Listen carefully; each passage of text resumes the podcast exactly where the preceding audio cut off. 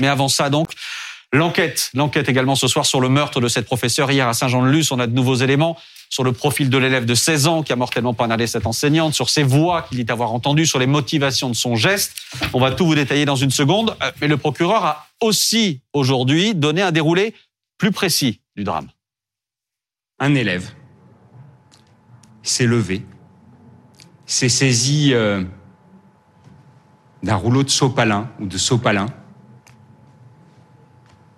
s'est approché de la porte de la classe qu'il a verrouillé à l'aide du verrou.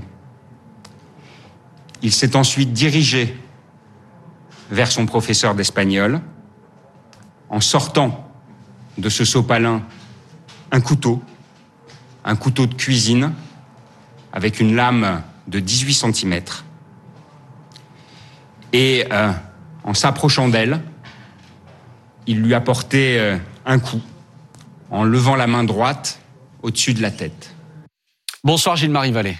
Bonsoir. Merci beaucoup d'être avec nous. Vous êtes pédopsychiatre. Vous allez nous aider euh, à, comprendre un peu ce qui a été dit aujourd'hui par le procureur. On reviendra dans un instant sur le profil de cet élève, sur ses voix, encore une fois, qu'il dit avoir entendu. On a plus de précisions euh, euh, aujourd'hui. Mais juste une chose, Dominique Rizet, on est frappé quand même dans le récit du, du procureur, et lui aussi, visiblement, l'a été parce qu'il a, il a insisté là-dessus, sur la froideur du meurtrier présumé. Il parle d'un geste rapide, fluide, sans hésitation, un seul coup de couteau. C'est horrible de dire ça. Il est excellent, le procureur.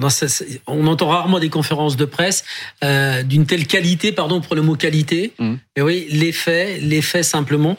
Mais ce mot geste rapide, fluide, sans hésitation, franchement, ça fait, ça fait vraiment. Euh, mm. euh, on se pose encore plus de questions sur, sur le, le, personnage. Et puis sur la préméditation aussi. Sur la préméditation, il prend le couteau de cuisine chez son père. Mm. Euh, il prend un rouleau de sopalin, on voit bien le, tube. Hein. Pour cacher le Il le cache dedans, voilà, mmh. qui lui sert d'étui. Euh, il se lève à un moment, il ouvre son sac, il sort cet objet, il va vers la porte, il verrouille la porte. S'il avait le couteau à la main, tout le monde hurlerait, mmh. les gens se enfin, les élèves se sauveraient, le professeur crierait. Il a caché ça. Et puis ensuite, il va vers la professeure, il sort le couteau à ce moment-là, il la poignarde.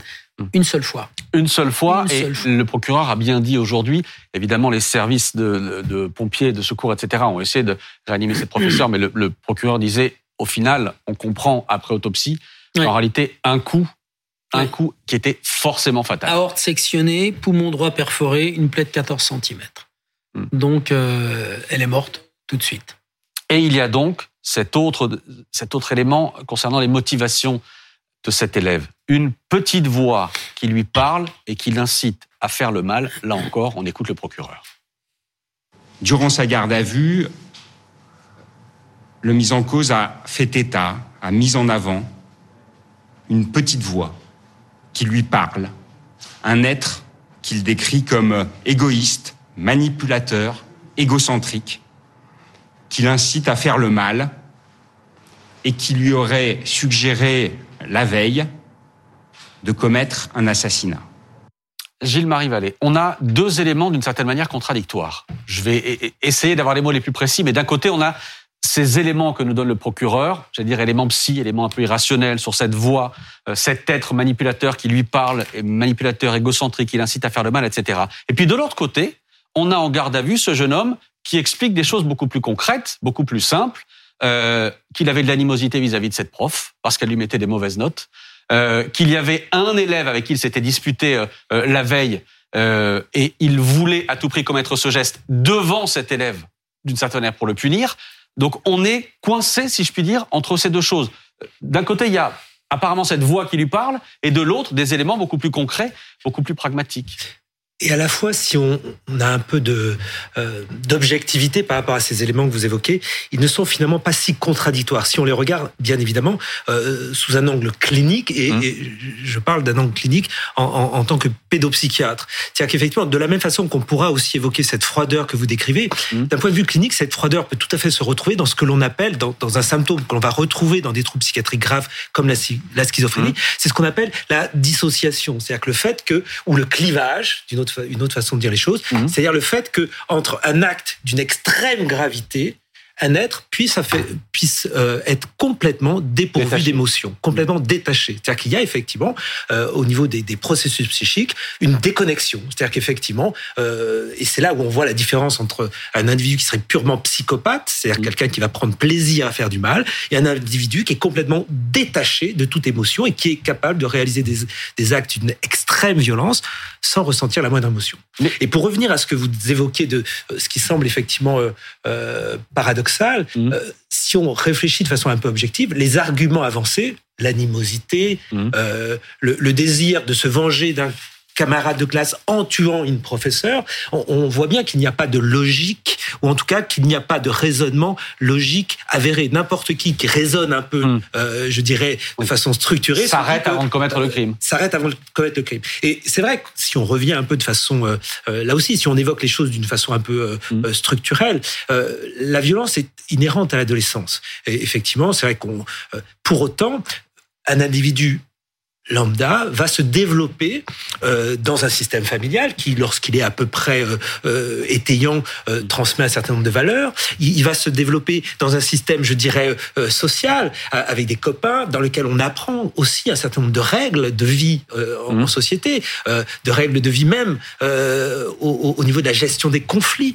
Et, et, et évidemment, l'individu va aussi se développer avec ses propres ressources internes, qui fait qu'il va développer ce que l'on pourrait appeler la culpabilité, l'anticipation, euh, la responsabilité des actes, etc. Alors effectivement, ça va pas se développer de la même façon, c'est tout le monde, ça va avoir des influences différentes en fonction de la société dans laquelle on évolue, euh, etc. Pour autant, il existe effectivement un certain nombre de, je dirais, de barrières qui vont faire que euh, finalement le passage à l'acte, et notamment le passage à l'acte extrêmement violent dont nous parlons, mmh. en principe va être freiné par un certain nombre de barrières.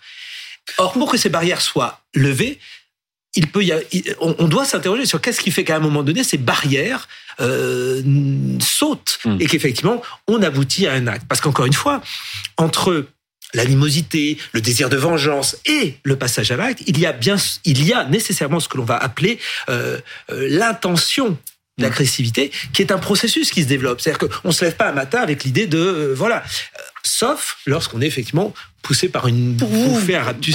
Pour vous, docteur, euh, le, le diagnostic dans, dans, ce que vous savez, dans le tableau qu'on vient de décrire, pour vous, le diagnostic de schizophrénie est déjà assez assez constitué ou euh, parce qu'évidemment ça entraînerait le diagnostic de schizophrénie entraînerait l'irresponsabilité euh, mmh. pratiquement à coup sûr de, de, cette de cette personne ou euh, alors, parce qu'on sait que d'entendre des voix, il y a toutes sortes de d'étiologies à cette affaire. À hein.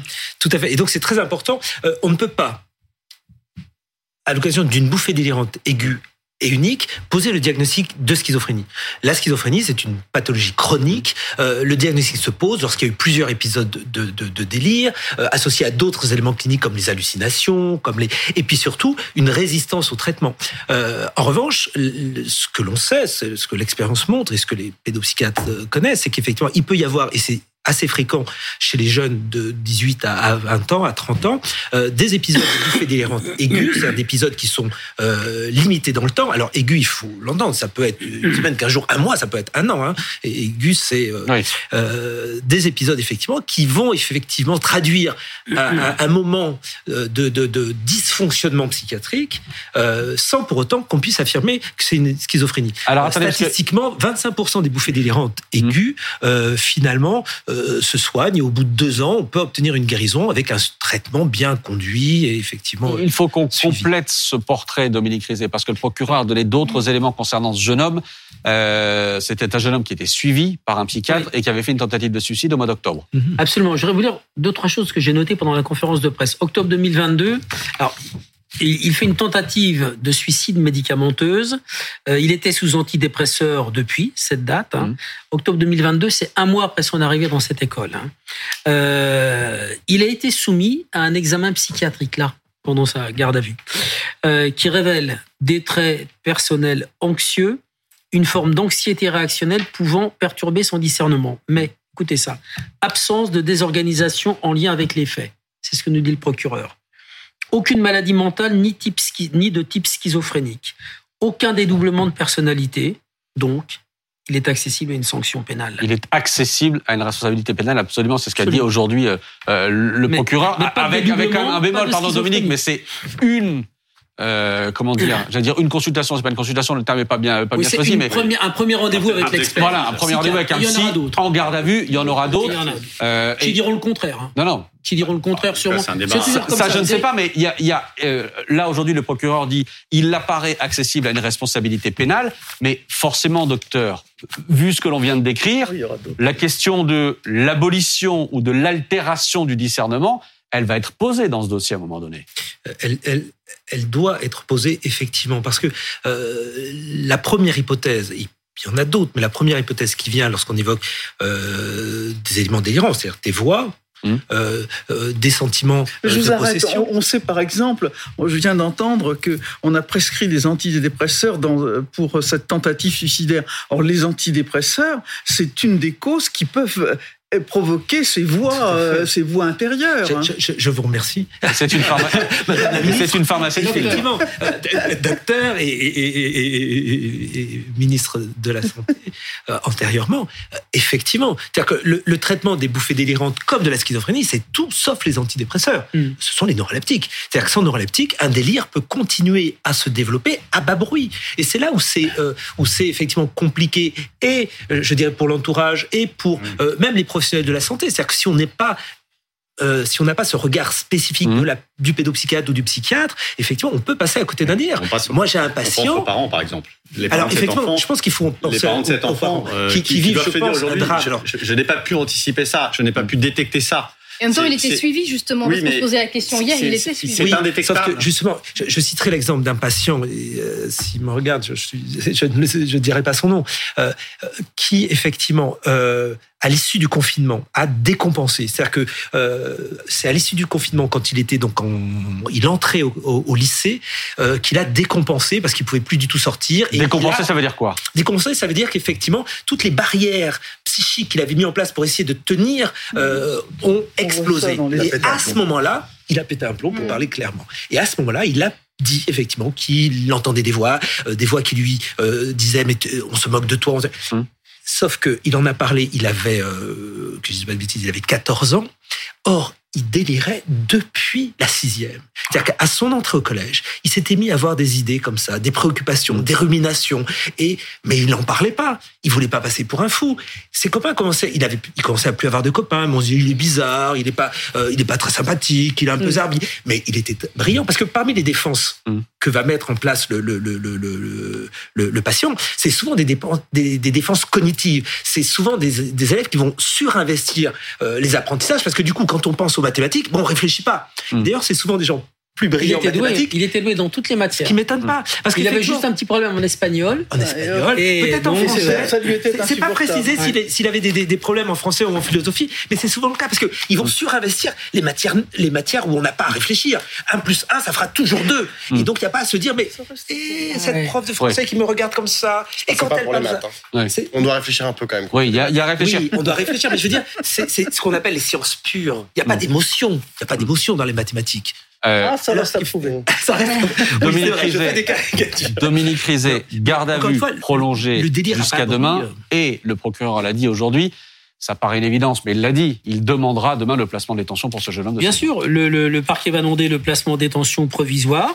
Et puis euh, l'enquête va prospérer, un juge d'instruction sera désigné. C'est pour ça que je vous disais tout à l'heure à propos des expertises, ils diront le contraire, parce que ils seront peut-être d'accord sur le, sur le fond, mais il y en a un qui dira si, il y a un peu de schizophrénie, l'autre non, il n'y en a, y a pas du tout. Il y a un dédoublement, non, non, il n'y a pas de dédoublement, parce que c'est toujours complexe. Et quand euh, ce genre de d'expertise vient s'installer dans un dossier, regardez l'affaire Alimi, mmh. euh, la malheureuse dame qui a été jetée de son balcon à Paris, euh, le garçon qui a été expertisé, ça a été très compliqué. Il y a eu une bataille d'experts, mais qui se sont déchirés, des collèges d'experts qui se sont déchirés. C'est très compliqué d'essayer de... Le, le fait qu'il ait 16 ans, oui. Ça change quelque chose dans la suite de la procédure. Mais bien sûr, euh, évidemment. Dans la peine. évidemment, dans la, la peine. C'est la moitié de la peine, c'est l'excuse de minorité. La moitié de la peine encourue. Ça ne pourra pas excéder 20 voilà. ans. La perpétuité, pour la perpétuité encourue pour un adulte, c'est 20 ans pour un jeune.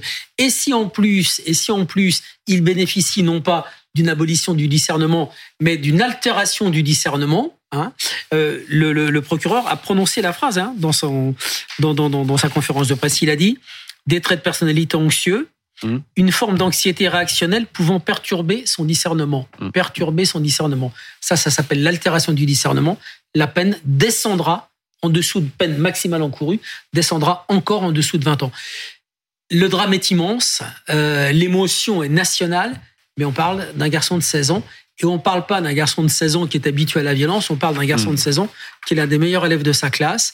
Donc il faut aussi tenir compte de ça, docteur, vous mmh. ça euh, régulièrement. Oui. Évidemment. D'un mot, s'il vous plaît, docteur, pour conclure. Si vous vouliez réagir à ce que disait Dominique. Non, je veux des garçons de 16 ans en prison, il faut avant aussi réfléchir. Euh, et, et, peut-être, ça. ça va être très difficile, je pense, on pourrait peut-être, on peut pas conclure par ça, mais euh, très difficile et pour les juges et pour effectivement les, les, les, les experts, justement, de rester extrêmement objectif. Parce que malheureusement, effectivement, face à un drame pareil, on ne peut mm. pas s'empêcher de penser effectivement à la victime et à la famille de la victime, et dans le même temps aux parents de ce jeune. Euh, et c'est en cela que je crois que c'est vraiment vraiment important euh, que l'expertise puisse effectivement euh, apporter des explications, ne serait-ce que je pense que même pour la famille de la victime, c'est quand même rassurant effectivement, en tout cas c'est apaisant de savoir que cette voilà qui a, qui a qui a une, enfin, qu'on peut trouver des explications à ce drame. Merci beaucoup. Merci docteur d'avoir été en direct avec nous, de nous avoir donné ces explications ce soir